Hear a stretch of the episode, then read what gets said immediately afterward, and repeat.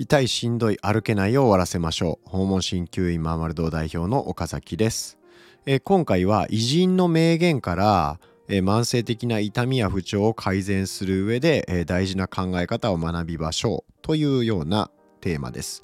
え今回ご紹介するのはライン・ホールド・ニーバーさんというアメリカの、え神学者の方の言葉です、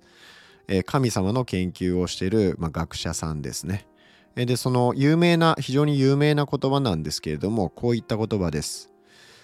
変えられるものを変える勇気を、変えられないものを受け入れる冷静さを、そして両者を識別する知恵を与えたまえ。もう一回読みますね。変えられるものを変える勇気を、変えられないものを受け入れる冷静さを、そして両者を識別する知恵を与えたまえ。えー、まあそういう言葉なんですけれども、えー、これについて、えー、私はこのようにツイートしました、えー、痛みや慢性不調を改善する上でも大事な考え方だと思いますと。でもさ祈ってる時点でこの願いが叶うことはないと思うんだっていうね、えすごい、まあ、無慈悲なというか、え、まあ、そういうツイートをしたんですけれども、まあ、あえてそういうふうにね、ツイートしたんですけれども、えー、その次にこういうふうに書きました。えー、変えられるものを変える勇気を持っていると信じればいい。変えられないものを受け入れる冷静さを持っていると信じればいい。両者を識別する能力、識別できる能力を持っていると信じればいい。信じられないなら今は信じられないけど必ず将来信じられるようになると信じればいい。ちょっとややこしいかもしれませんが、えー、そしてその次にこういうふうに言いました、えー、必ず信じられるようになる。それすらも信じられないならあなたは信じられないと嘆く自分が好きなのかもしれない。自責のようで他責なんです。自分が悪いと言いつつ本心では変えられないもののせいにしている。遺伝生まれ育った環境事故確かにそれらは変えられない事実。だけど大切なのは自己効力感を持つこと。事実がどうかとかあの時ああしていれば避けられたかもしれないとかそんなことを嘆くより全てはこれからの生き方次第でどうとでもなる。不幸な出来事を自分の未来、えー、ごめんなさい。未来の自分があれはいい機会だった。と言えるようになるかどうかは自分次第、えー、まあそういうふうにツイートしました。えー、まあ、これがどういう意味なのかっていうところをねお話ししていきます、えー、まず変えられるものを変える勇気を持つこれは、えー、まあ、例えば、えまあ、自分が太りやすいとしますよねで太っていて自分の膝が痛くなってしまったっていう、まあ、そういう想定にしましょうか。えー、まあこれあくまでもちょっと事例、例ですからね。例。一つの例です。でまあ太りやすいタイプだと。それで自分の膝が、えー、痛くなってしまっていると。でお医者さんに痩せなきゃダメですねと言われたと。まあそういうシチュエーションがあったとしますよね。でそうするとここで変えられるものっていうのは何か、えー、それは食事の習慣だとか運動習慣とか、えー、まあそういったことですよね。であとはまあ睡眠不足とかもまあ肥満につながりやすいので、えー、じゃあ睡眠も変えましょうと。まあじゃあ生活習慣、えー、全般ってことになりますね。えー、じゃあそれを変えるっていうこと。これが変えられるものですよね。で、変えられる勇気を持つ。えー、これは大事なことですよね。で一方でじゃあ変えられないものって何でしょうそれは自分が太りやすいっていう性質だったりとか、えー、まあ、子供の頃に育った、まあ、自分の親がですね、えー、例えばすごい甘いものをバンバン与えていたとか、まあ、ちょっとねいろんな要素が変えられるんですけれどもまあ主に遺伝的なものだっていうふうに考えられますね。えー、これは変えられないものですよね。でそれを受け入れる冷静さを持つ。えこれ大事なことですよね。えそしてこのラインホールド・ニーバーさんの名言はそれに続いてこういうふうな言葉があります。そして両者を識別する知恵を与えたまえ。えー、変えられるものは変えていきましょうと。変える勇気を持ちましょうと。で変えられないもの遺伝とか、えー、子供の頃生まれ育った環境だとか、まあ、事故が起きただとかそういった事実、えー、これは変えられないものなので、えー、どうこう悩んでも仕方がないから受け入れる冷静さを持ちましょうとそしてこの変えられないものを、えーまあ、スパッと割り切って変えれる変えられるものに関しては自分で行動して変えていくと、まあ、その両者をちゃんと、えー、分けて考えることができる知恵を与えたまえっていう風な、まあ、そういう祈りなんですね。で、えー、まあ僕がそれに対して思うことっていうのが、えー、何が大事かっていうと信じることだと思ってるんですね僕は。で自分は変えられるものを変える勇気があると信じている人と信じて信じることができていない人だと、えー、結果は大きく違ってくるわけなんですね。まあ、つまり、えー、あなた自身の解釈が全ての行動を決定しているっていうことなんですね。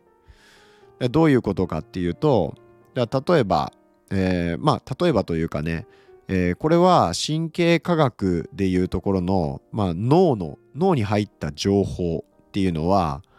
えー、これは入力と、えー、解釈と出力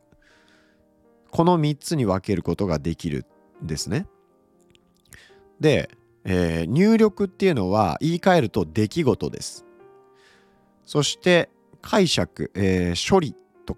情報処理とも言いますけど、えー、解釈がそれに続くわけですね。出来事が何か起こりました。それに対する解釈があります。そしてその解釈に基づいて、えー、行動が起こります。どうするかっていうね、行動が起こるわけですね。で、この、まあ、例えば事故が起きたっていうところを想定してもらいたいんですけれども、じゃあ事故が起きましたと。えー、その事故に対事故自体はもうこれ変えられないですよね。起こったことなのでこれはもう変えられないことなのでもう冷静に受け入れるしかないっていうことですよね。で一方でその次にある解釈っていうのはこれは10人いたら10人が違う解釈をすると思うんですね。うわ俺はなんて不幸なんだと。もう最悪だというふうに絶望してもう何もやる気が起きない自分は仕事もできなくなってしまったっていうふうにえー、もう絶望して悲観してしまう人もいれば、えー、一方で、まあ、リハビリ頑張ろうってすごいリハビリを頑張っていく中で、えー、なんか今まで以上に健康になるような方も出てくるかもしれません。えこれも解釈に次第ですよね。起こった出来事事故が起こってしまったということは変わらない変えることができないだけれどもその次の解釈をどういうふうに解釈するかっていうのは人によって、えー、まあ違うわけですねその出来事をどういうふうに解釈するっていうのは。えー、でその解釈次第で次にどういう行動をとるかっていうのがこの解釈で決まってくるわけですね。なので、えー、そしてまあ行動によって結果が決まってくるわけですね将来の自分の、えー、将来の自分がどういう状態になっているかその結果が、えー、この解釈に基づいた行動どういう行動をとるかによって決まるわけですよね。ってことはですよ解釈がまずいと、えー、これはまずい結果になるわけですね。でいい解釈をするとこれはいい結果になるわけですね。でなのでこの解釈次第で、えー、まあほとんど全て決まると言っても過言ではないわけですね。で事故が起こったっていうことで言えばもうこれは事実は変えられないし、えー、自分がどういう環境で生まれ育ったかっていうのも、えー、もちろん変えることはできないです。え過去に起こった出来事っていうのは、えそれを変えることはできませんよね。ただし変えられることは解釈っていうのは後からいくらでも変えることができるんですね。事故が起こったということはえー、確かに変えられないんだけれどもその事故に対してどういう、えー、風にそれを解釈するかっていうのはまた違うわけですよ。えー、例えば自分にとってこれは何か、えー、大事な、えー、学びを得るための機会なんだと。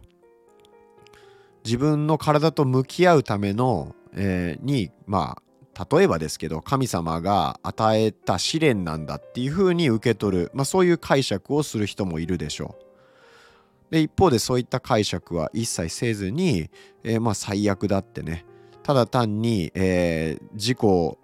起こした、まあ、相手だとかね、え、その関係者に対しての怒りに支配されてしまったりだとか、え、悲しみに支配されてしまう人もいるでしょう。えまあ、そういう解釈をしてしまった場合は、えーまあ、そういう行動になりますよね。えー、相手に対する怒りをずっと持ち続けて、えー、なんか、えー、愚痴ばっかり言うとか、まあ、そういう行動につながるかもしれません。えー、なのでこの解釈次第で全ての行動、えー、そして結果が決まってくるっていうわけなんですけれども、えー、まあ、この実際の例で僕がすごい尊敬している、え宮崎北斗さんっていう方がおられるんですね。でその方はあの JRA のあの、まあ、競馬ですね。G えーと、ジョッキーなんですね、えー、馬に乗る人ですね。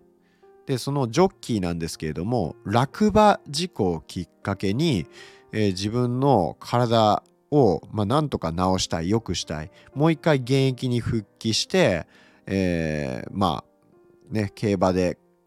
をやっていきたいっていう思いから、えー、いろんな治療を受けるわけですよ。でそれでも全然良くならないと。でだったら何か、えー、よくできる何か間違ってるかもしれないっていうことで、まあ、何かよくできる手段が必ずあるはずだっていうふうに信じてそれでいろいろ勉強した結果、えー、機能神経学っていうねその神経科学に基づく、えー、治療っていうものにたどり着いてそれで今は、えー、まあものすごいねそのえー、アメリカのそういう機能神経学っていう学問のノウハウを、え、これはまだ日本ではまだまだ全然普及してないんですけれども、え、非常にね効果の高い治療コンセプトなわけなんですね。でそれを私もあの宮崎北斗先生からま学んでいるんですけれども、えーまあ、この、まあ、そういった方もいるわけですよ。落馬事故をきっかけにもう絶望してしまうような方もいるかもしれないけど、えー、この宮崎北斗先生なんかは、えーまあ、それをきっかけに自分が、えーまあ、機能神経学っていうものと出会って、まあ、人生がねより良い方向に変わっていったっていうことなんですよね。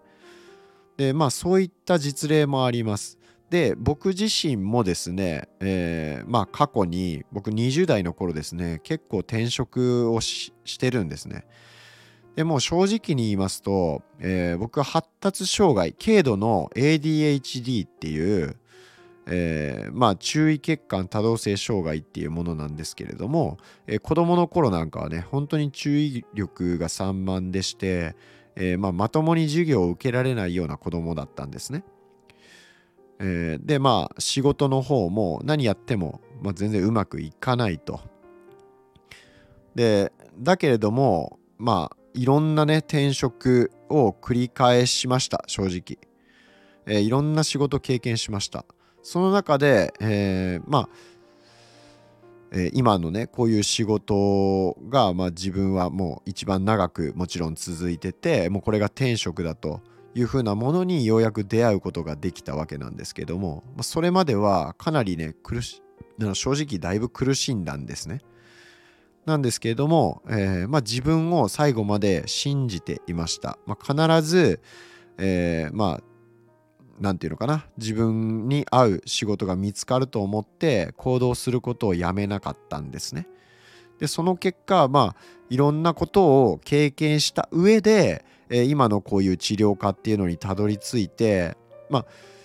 あの本当にねその間の経験があったからこそ今の自分があるっていうふうに思うんですよね。本当にいろんな、えー、国内外の一流の指導者から、えー、技術を学ぶことができて、えー、まあ、自分自身も開業してね結構1ヶ月目から、え割と、えまあ、収入も増えまして、まあ、かなりねその分だけ、え勉強にお金を使うことができるようになってまあ、そこから一気にね、えー、自分自身が、まあ、30歳を機に、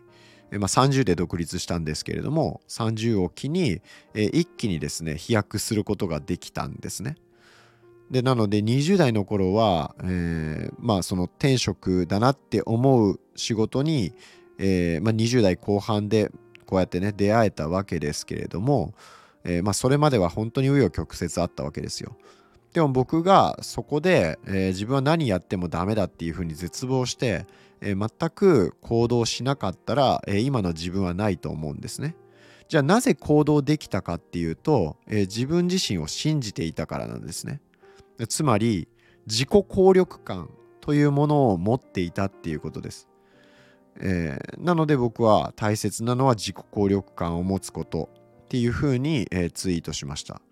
それは自己効力感というのが、えー、は自分の人生は、えー、自分の力で舵取りができるっていうふうに信じることなんですね。まあ信じれているかどうかっていうことなんですよ。自分では、えー、もちろんどうしようもないことっていうのはあります。例えば災害が起こって、えー、もう家がね、えー、もう全部壊れてしまった亡くなってしまっただとか大切な人を失ってしまったまあそういう人もおられるわけですよね。でなんだけれどもそれは、えー、だからといって自分が変えられないことが全くないっていうことにはつながりませんよね。変えられないことも確かにある自分の力が及ばない出来事だったりとか及ばない事象っていうのは確かにいくらでもあるわけですよ。だけれども一方で自分自身でいくらでも変えることができる部分もえー、たくさんあるわけですよね。それなのに自分の、えー、自分ではどうしようもできないことばっかりで世の中ね、えー、もう何て言うのかなもうそういうふうに決めつけちゃって自分がそういうふうに解釈をねしてしまったら、え、自分が世界観をそういうふうに、え、信念を築いてしまったら、え、それはねどんどんどんどん自分ができるや何をやっても意味がないと。え、自分がやることっていうのはことごとく失敗に終わるっていう、まあ、そういう解釈、え、そういう信念がどんどん育ってしまうわけですね。でこれは、えー、慢性的な不調痛みを抱えている方なんかはこれ破局的思考っていうふうに言うんですけれども、えまあ破局的思考っていうのはもうとにかくね、えー、もう何をやってもダメだどうせ私は良くならないっていうねそういうもう無力感えー、まさにこの自己効力感というものを失ってしまっている状態なんですね。でこの状態から抜け出さない限りは、えー、僕はどれだけいいね治療を受けたところで、えー、まあ、そのそういう信念が書き換わらない限りは良くなることはないと思ってます。えー、まあ、なぜならこの痛みっていうものは脳が起こしてるっていうことなんです。えなのでこの痛みを制御しているシステムっていうのが脳にはあるんですけれどもこの破局的思考って言って自分の自己効力感を失ってしまった状態だと、えー、痛みのを制御する回路がうまく働かなくなってしまって痛みをすごい感じやすいような状態になってしまうっていうのがあるんですね。でなのでそういったマインド、えー、思考を思考信念ですねそれを持ち続けている限りは、えーまあ、特に痛みに関してはね、え、なかなか良くならないっていうことになります。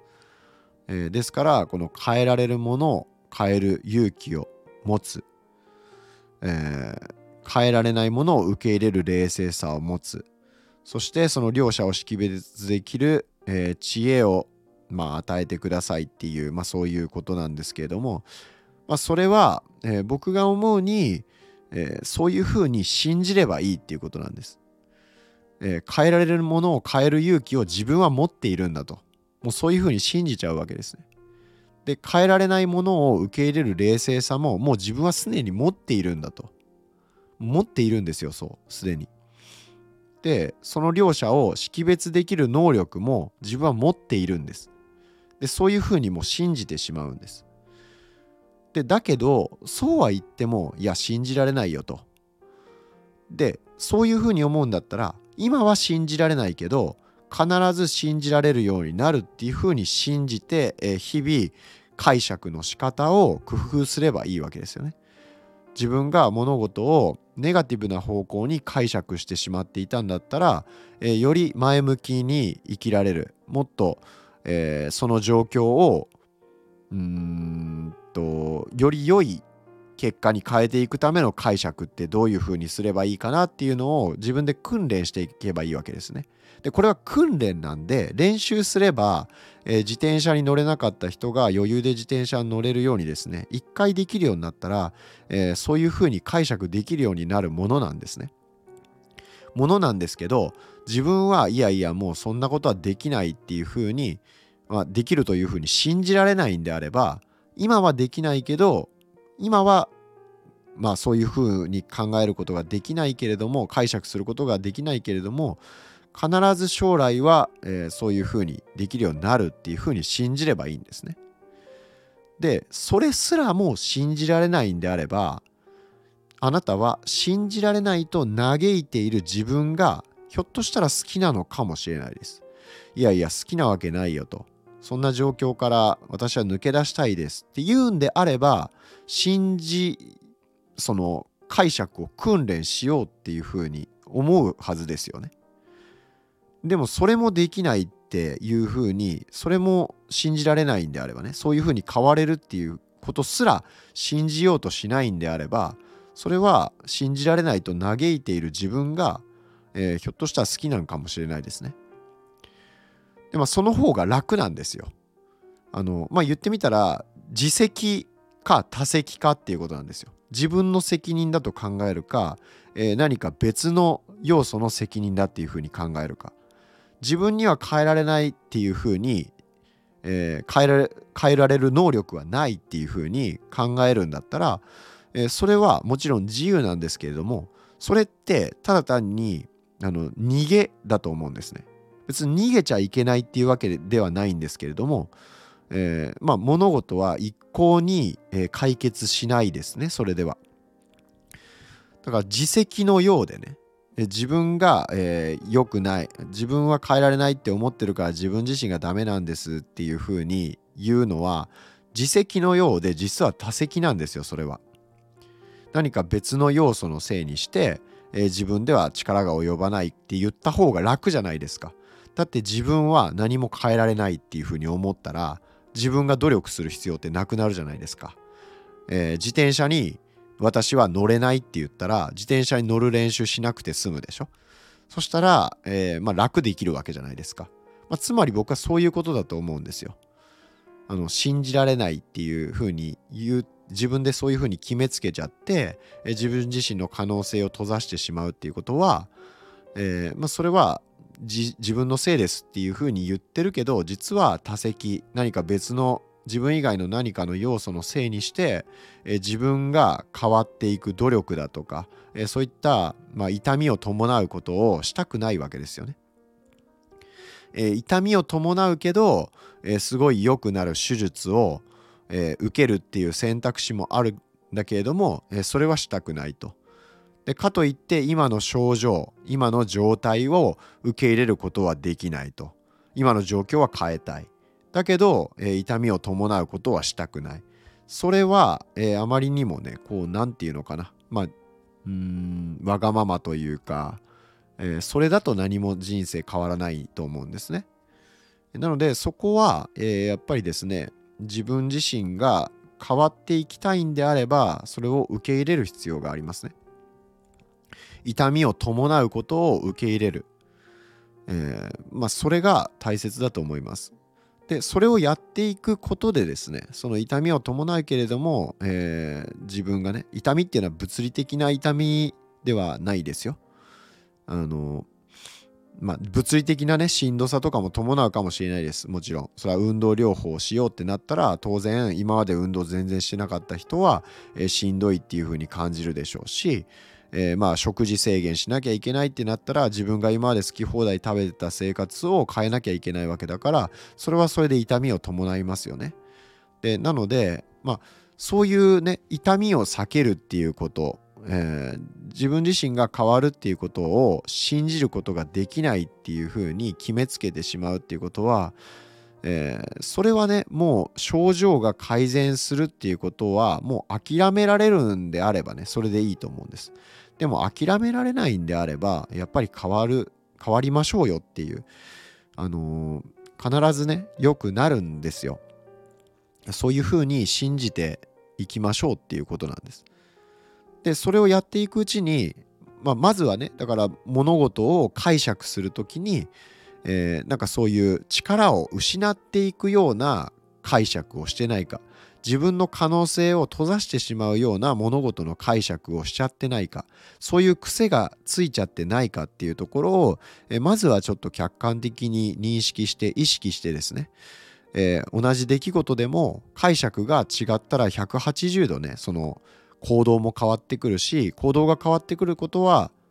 えー、結果が変わってくるっていうことなんですね。でそうすると、えー、自分が、えー、自己自分の自己効力感が、えー、増してくるわけですよ。自分の行動次第自分の解釈次第でいくらでも結果を変えることができるんだっていうそういう、えー、自分で人生の舵取りをしているいく、まあ、そういう力が自分にはあるんだっていう、えー、そういう確信が少しずつ持てていくわけなんですよ。で僕自身もそうだったんです。あのー、僕はね新庄村っていう岡山の、まあ、小さい人口1,000人の村に行った時に、えー、最初本当に自分は何にもできなかったんですよ。だからあの本当にね周りの方はなんか頼りないっていう印象を持ってたってね皆さん口に出してあのまあ後でね聞いたら、えー、最初来た時っていうのは本当にもう何て言うのかな。頼りない感じだったけどめちゃくちゃ変わったよねっていうふうに、まあ、言ってくれたんですけれどもね、えー、まあそういうわけなのでとにかくですね自分自身を信じる、まあ、結論としてはそういうことなんです。あのまとめるとね。うん、あの自分自身を信じるっていうことが、えー、何よりも大切なことだと思うんです。うん、で神神頼みでね、えー、祈りをいくら捧げたところで、えー、その自分自身を信じるっていう力には、えー、その叶わないんですよ。その神様に祈るだとか、えそういう、まあ、目に見えない何かに祈るっていうのは、えまあ、祈るっていうのは本当に最後ねもうもしじゃあ何て言うんですかねもう大きい津波が来てもうこのねあの地球があと1日で終わってしまうみたいなことが分かっていたとしたら、えー、もうそうなった時はもう最終祈るしかないと思うんですけれども。ただその祈るっていうことをややること自体僕は祈り自体はもう全然否定しないんですけれどもただその祈るっていうことは自分自身で変えられるっていう可能性をもう完全に閉じてしまっているっていうことも言いまあ、そういうふうに言い換えることもできるんじゃないかなって思うんですよ。自分自身じゃどうにもできないって思ってるから祈るわけじゃないですか。そうじゃないですかね。まあ、なので、えー、僕はとにかく自分自身を信じる。自分が、えー、いくらでもこれからこの先の未来を変えることができるんだっていうふうに信じる。まあ、そういうふうに、まあ、物事を解釈していく。プラスに転換していくっていう、まあ、そういう能力も自分自身にはあるんだと。えー、これから先の人生は自分が、えー、舵取りして自分の理想の未来を作っていく力があるんだっていうふうに信じる。えー、まあ、それが今信じられないんであれば必ずそういうふうに、えなることができるっていうふうに信じて、えまあ、信じられるように行動していくっていうことですよね。はい。ということでちょっと長くなってしまいましたが、えー、今回はラインホールドニーバさんの、えー、格言から、えー、僕自身が痛みや慢性不調を改善する上で、えまあ、どういう考え方が大事だと思っているかっていうところのお話をしました。えーということで今回のお話は以上で終わります。また次回お会いしましょう。